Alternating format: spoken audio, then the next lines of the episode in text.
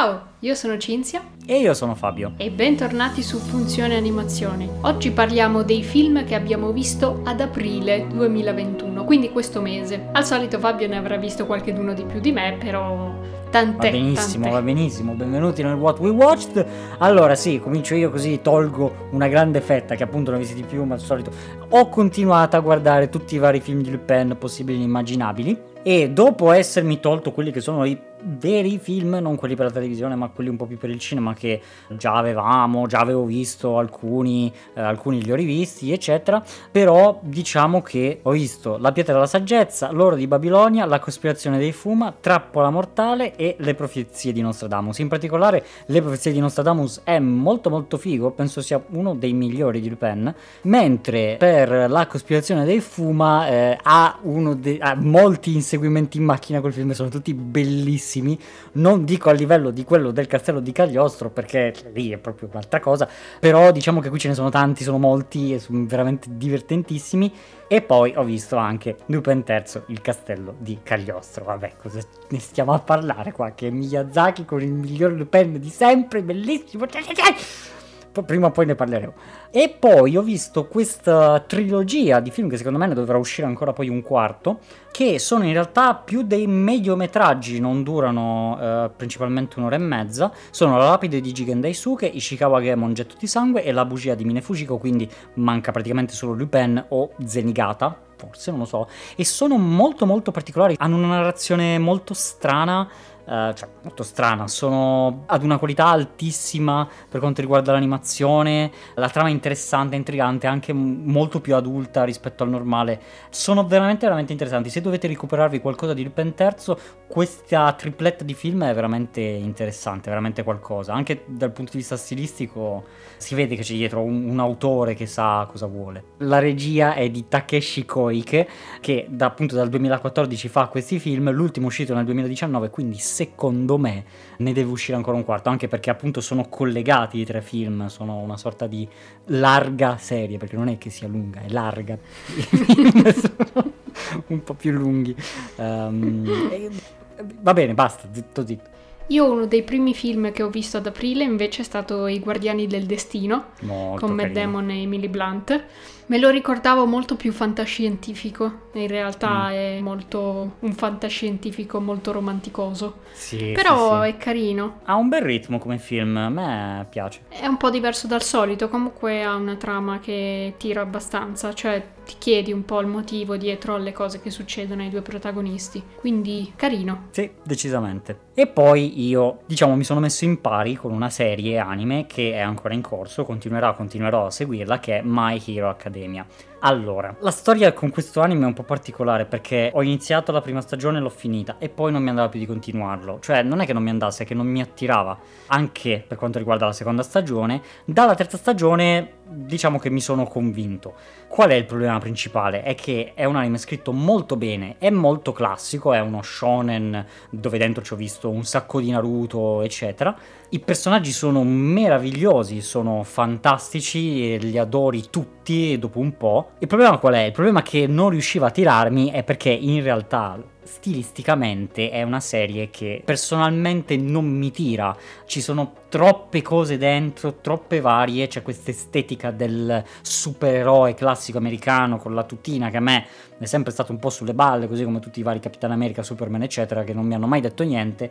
E quindi diciamo che proprio stilisticamente, visivamente non avevo questa goduria nel, nel vederlo. Non è che sia animato male o simili, non è nemmeno pensato male, però proprio visivamente non mi piace. Detto questo, sceneggiatura e, e personaggi molto molto belli, quindi consigliata. Ho anche visto il primo film, ce n'è anche un secondo, forse anche un terzo addirittura, però li recupererò poi pian piano quando ne avrò l'occasione.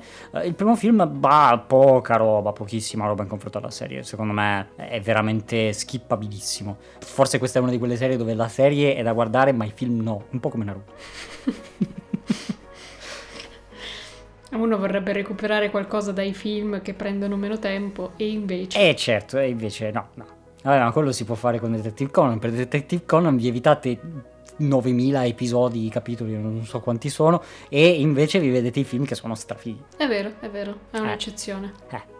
E poi ho visto anche Momo alla conquista del tempo, epoca d'oro, eh, chiamiamola così, dell'animazione italiana, epoca d'oro semplicemente perché si faceva qualcosa. Eh, in realtà credo si faccia ancora qualcosa, ma è difficile riuscire a stare dentro il cinema d'animazione italiano. Non so perché mi, mi attira poco, però è sempre interessante. E questo Momo alla conquista del tempo avevo visto anche la gabinella del gatto e devo dire che si difende un po' meglio, il concetto è interessante il problema non so perché è il doppiaggio. Cioè, nel, nel, paese che ha il miglior doppiaggio al mondo, non vedo perché la nostra animazione deve avere delle voci che non vanno. Cioè, sono proprio strane. Sembrano didascaliche che parlino ai bambini, dovrebbero essere molto più naturali. Però per il resto ci sta, l'animazione non è proprio il top qualità del mondo, però va bene. Poi io ho visto un serissimo agenzia segreta controllo magia che Fabio, Fabio non lo vuole vedere, ma io lo volevo vedere, allora me lo sono visto lo stesso.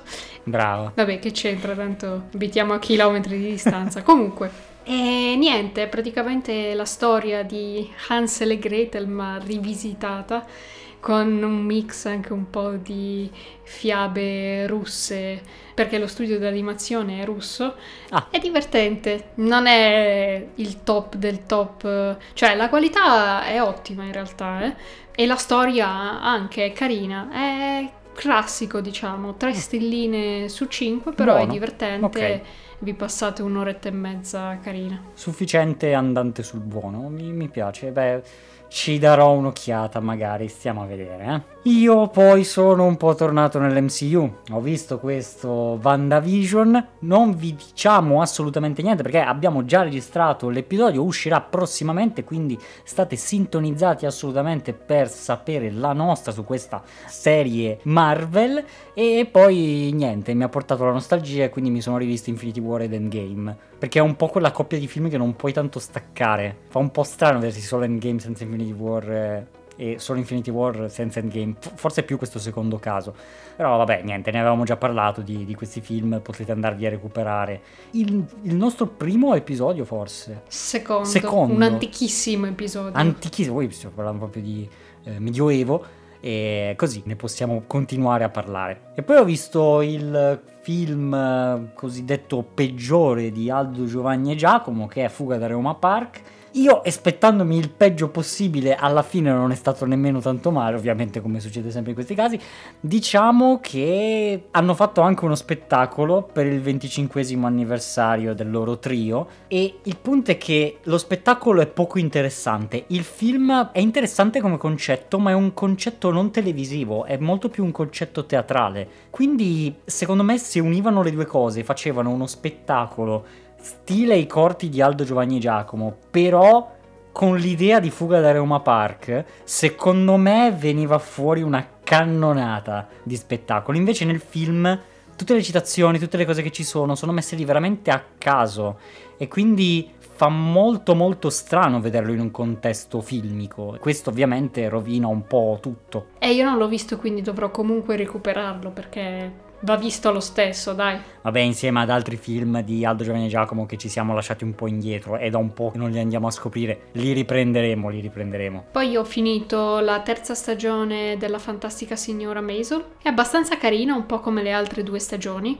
forse anche un po' più divertente Mm. ed esce ancora un po' di più il suo personaggio. Non mi sono piaciuti gli eventi dell'ultima puntata, come non mi sono neanche tanto piaciuti i finali delle altre due stagioni, perché vabbè, mi sta un po' antipatico che durante l'ultimo episodio di una stagione Succede devono sempre tutto. rovinare tutto, qualsiasi cosa, qualsiasi scena sta distruggendo qualcosa che è stato costruito nei dieci episodi prima. Comunque, al di là di questo Dovrebbe uscire la quarta stagione, però in realtà, cioè in realtà sarebbe già dovuta uscire, però a causa Covid hanno ritardato le riprese, eccetera, quindi in teoria esce quest'anno, staremo a vedere. Bene, e comunque bene. ci sono delle scene da Amy Sherman Palladino che mamma mia, che ridere. Quel botta e risposta alla sì, Selvaggio sì, sì. West. Anche perché poi c'è questo personaggio dell'agente della signora Maisel, quindi la comica, mm. che è interpretata da Alex Borstein, che c'era già in Una mamma per amica e vabbè, lei è fantastica perché questa donnina, bassina, super tosta, un maschiaccio e fa troppo ridere. Che comunque in un'opera mica era molto marginale comunque. Sì, infatti sono contenta che le abbiano dato un ruolo molto più interessante e importante in questa serie. Buono, buono. Io sono andato nella nostalgia più totale con In viaggio con Pippo. È bellissimo, ci vorrà un video un giorno prima o poi, costringerò Cinzia a farlo, però è veramente veramente ottimo come film, è, incredibile cosa sono riusciti a fare con un film di Pippo, ma non perché è un film di Pippo, in generale è proprio un ottimo film, guardatelo ora, adesso. E poi ho visto Master and Commander, come si chiama quello di... Del gladiatore? Il gladiatore. Russell Crowe.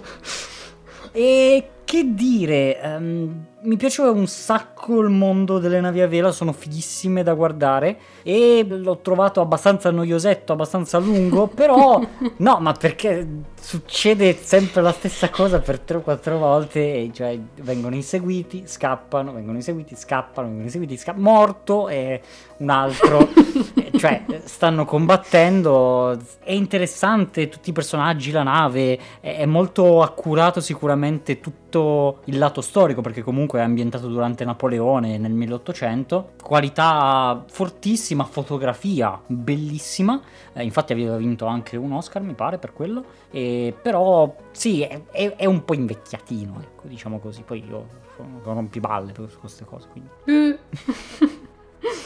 Quindi dici che è da recuperare? Ma eh, storicamente, se interessa il periodo storico, la battaglia navale, non il giochino, eh, ehm, con i cannoni, le navi, eccetera, è, è interessante comunque. Ok. È un po' crudo, però. Eh, lo cuociamo. Scrivetemi. Scusate, è stata una settimana lunga. Ci sta, ci sta. Ok, turno mio. Io ho visto il codice da Vinci. Non è proprio il tuo film, senso... cioè non me lo immagino no, tanto. No, no, proprio piace. no. Ho, ho, visto un paio di cose un po' truci che non sono tanto nel, nei miei standard eh, questo mese, abbastanza. tra cui il codice da Vinci. Allora, Tom Hanks, vabbè, è bravo a prescindere e, e, e, lo, e lo mettiamo da parte. e Paul Bettany è bravo, ma ha un ruolo troppo inquietante, quindi lo mettiamo dall'altra parte, nei contro. Però nel fare l'inquietante, cioè il fatto che sia riuscito ad essere inquietante vuol dire che è molto bravo comunque. Sì, sì, sì, l'interpretazione è senz'altro fatta bene. E la storia in realtà, vabbè, appunto, a me non piacciono queste cose trucide, gente sì, sì, sì. torturata. Però l'aspetto interessante è quello degli indovinelli, diciamo, o almeno a me è la parte che è piaciuta di più. Certo. Poi come la risolvono nel film, a me pare che avessi letto il libro, ma non me lo ricordo tanto bene. Ce l'avevamo, quindi è probabile. Però comunque nel film la risolvono un po' a colpi di genio uno dietro l'altro, no? Hanno una risoluzione un po' troppo semplice, un po' troppo uno dietro l'altro, gli indovinelli, sì. però senz'altro in un film di questo genere è l'aspetto che a me piace di più alla fine. Ci sta, ci sta. Dopo la tragedia di Master and Commander volevo un attimo risollevare con Agente Smart Casino Totale, vabbè, un Michael, vabbè non so come si chiama l'attore. Ormai è diventato Michael. Ormai è diventato Michael dopo The Office, però Steve Carrell in questo 007 spy movie che però è un comico colossale e niente, a me fa super ridere e, e basta. però è abbastanza stupido. È un film tendenzialmente idiota, Sì. ma sì, fa abbastanza ridere. Esatto, però dopo The Office lui Eh, con The Office eh, Steve Carrell acquista importanza e quindi anche il film di conseguenza. e quindi anche il film diventa accettabile. Soprattutto se guardate in inglese perché così avete il bonus della voce originale. Sì. E poi ho rivisto anche Collateral con Tom Cruise e vabbè, questo film ha un'importanza particolare perché Cinzia l'ha studiato a più livelli, fotografia attraverso il vetro, le cose incredibili. È un bel film, a me piace molto, ha un ottimo ritmo, una buona scrittura, la storia è interessante. insomma, un po' tirato forse verso la fine, ho notato, però, però ci sta, ci sta. Sono belli personaggi, è un ottimo film. Sì, la cinematografia era veramente qualcosa di molto bello in questo film. Mm-hmm, sì. Poi in vista degli Annie Awards siamo riusciti a recuperare Calamity sulla piattaforma di Animation Showcase e ci abbiamo fatto anche un podcast dedicato che vi consigliamo di andare a sentire e vi consigliamo anche soprattutto di vedere questo film. Si trova praticamente solo in DVD e Blu-ray, se sapete il francese è più facile recuperarlo, però è davvero qualcosa di molto bello. Mm-hmm e con qualità anche molto alta, quindi è importante anche sostenere questi progetti. Quindi se vi interessa un minimo andate a vederlo. Yes, assolutamente. È consigliato. 100%. Successivamente io ho visto New in Town con la grandissima Renée Zellweger di eh, Bridget Jones, tuttavia la sua presenza non è proprio abbastanza, il film diciamo è molto classico, ti aspetti tutto, ci sono parecchie di queste scene cringe che non servivano. Mm, boh, sì e no, più no che sì, perché poi invece ho visto Baby Boom. Eh, quello sì. È un po' un'altra cosa. Tra l'altro passano tipo vent'anni, è stato interessante perché bene o male il personaggio è comunque la donna d'affari, eccetera. È interessante vedere com'è cambiato proprio la lente di ingrandimento su questo soggetto, su questo argomento. Quindi interessante, però Baby Boom è molto superiore, ha una scrittura che sorprende, i personaggi sono interessanti e ce ne sono parecchi di belli e non è scontato, quindi è sicuramente di un livello superiore. Qualche buchino qui e lì, ma proprio giusto così, un passante. Vabbè, poi Diane Keaton è troppo brava e il collasso nervoso che ha nel film è qualcosa di unico e incredibile. e il personaggio dell'idraulico tutto fare del villaggio è qualcosa di bellissimo, assolutamente yeah. bellissimo. No? Sì, è davvero interessante. Pur essendo un film di oltre 30 anni fa. È che comunque dal punto di vista del femminismo, secondo me era già abbastanza avanti. È una bella interpretazione su questo argomento. Sì, ovviamente dell'epoca. E poi ho visto il secondo film truce di questo che non mese. pensavo fosse truce, Leon. Che, vabbè, si chiama L'assassino qualcosa come sottotitolo. Ah, ok, Comunque, perfetto. sì, il film è Leon con Jean Reno e una piccolissima Natalie Portman che è qualcosa di incredibile. Era già mitica da piccola, cioè era già nata attrice se non mi piacciono le sparatorie e il sangue, lasciate perdere perché proprio dalla prima scena. Lo recupero stasera. Però è davvero fatto bene. Poi c'è anche il personaggio di Gary Goldman che è qualcosa di incredibile, inquietante come lo è lui in questo film, pochi ci riescono. Secondo me è veramente interpretato bene. Ci sono un po' di stereotipi, tipo gli italiani mafiosi, eccetera. Però vabbè. Se chiudiamo un po' gli occhi su queste faccende, l'interpretazione del personaggio di Jean Reno mi sono proprio piaciuti e anche Natalie Portman eh, ha un ruolo veramente carino, anche a livello proprio di, di attrice, considerando che era piccola piccola, è veramente qualcosa di notevole. Ottimo, ottimo. Dai, lo, lo recupererò sicuramente, tra l'altro Jean Reno mi piace sempre molto staremo a vedere. Sì, che poi un francese che interpreta un italiano a New York, ma vabbè, ma vabbè. Queste cose. Va bene. Va bene. Effettivamente ci sta bene nel ruolo ed è un personaggio parecchio interessante e sfaccettato. Mm. E poi ci sono quegli elementi che vengono portati avanti per tutto il film, tipo vabbè, spoiler senza contesto, ma la pianta. La pianta, addirittura. Sì. Qui è l'ananas di How I Met Your Mother. esatto. Però sono quegli elementi che fanno capire che comunque il film è stato scritto bene, cioè che non ci sono cose buttate a caso. Sì, sì, che è curato. Bene, bene. Io invece ho chiuso in negatività, almeno per quanto mi riguarda, con questo Sideways Ah, che dire, non so bene cosa pensare di questo film perché è andato agli Oscar, ne ha 25, ha vinto miglior film, ha vinto miglior scrittura e io tutto questo non è che ce l'ho visto, soprattutto dal punto di vista della scrittura, nel senso i personaggi possono anche essere interessanti, è interessante l'avere un personaggio di quel tipo, non faccio chiaramente spoiler, ma è la storia un po' di un depresso, ma in una situazione un po' particolare. E diciamo che però boh, io l'ho trovato noioso, da che il film è arrivato a mezz'ora io ho guardato l'orologio tipo ogni 10 minuti per dire dai, su, bugia, vai avanti e quindi, boh, non l'ho trovato interessante. Purtroppo non, non mi ha detto quasi niente come film. Non sono riusciti a far uh, diventare interessante questo mondo dell'enologia, del gustare i vini, eccetera. Quindi. E dall'altra parte non hanno reso nemmeno interessante la storia dei personaggi principali, di cui te ne frega relativamente, soprattutto dell'amico. Quindi, boh, ti chiude così, nella tristezza, nella depressione questo episodio di What We Watched.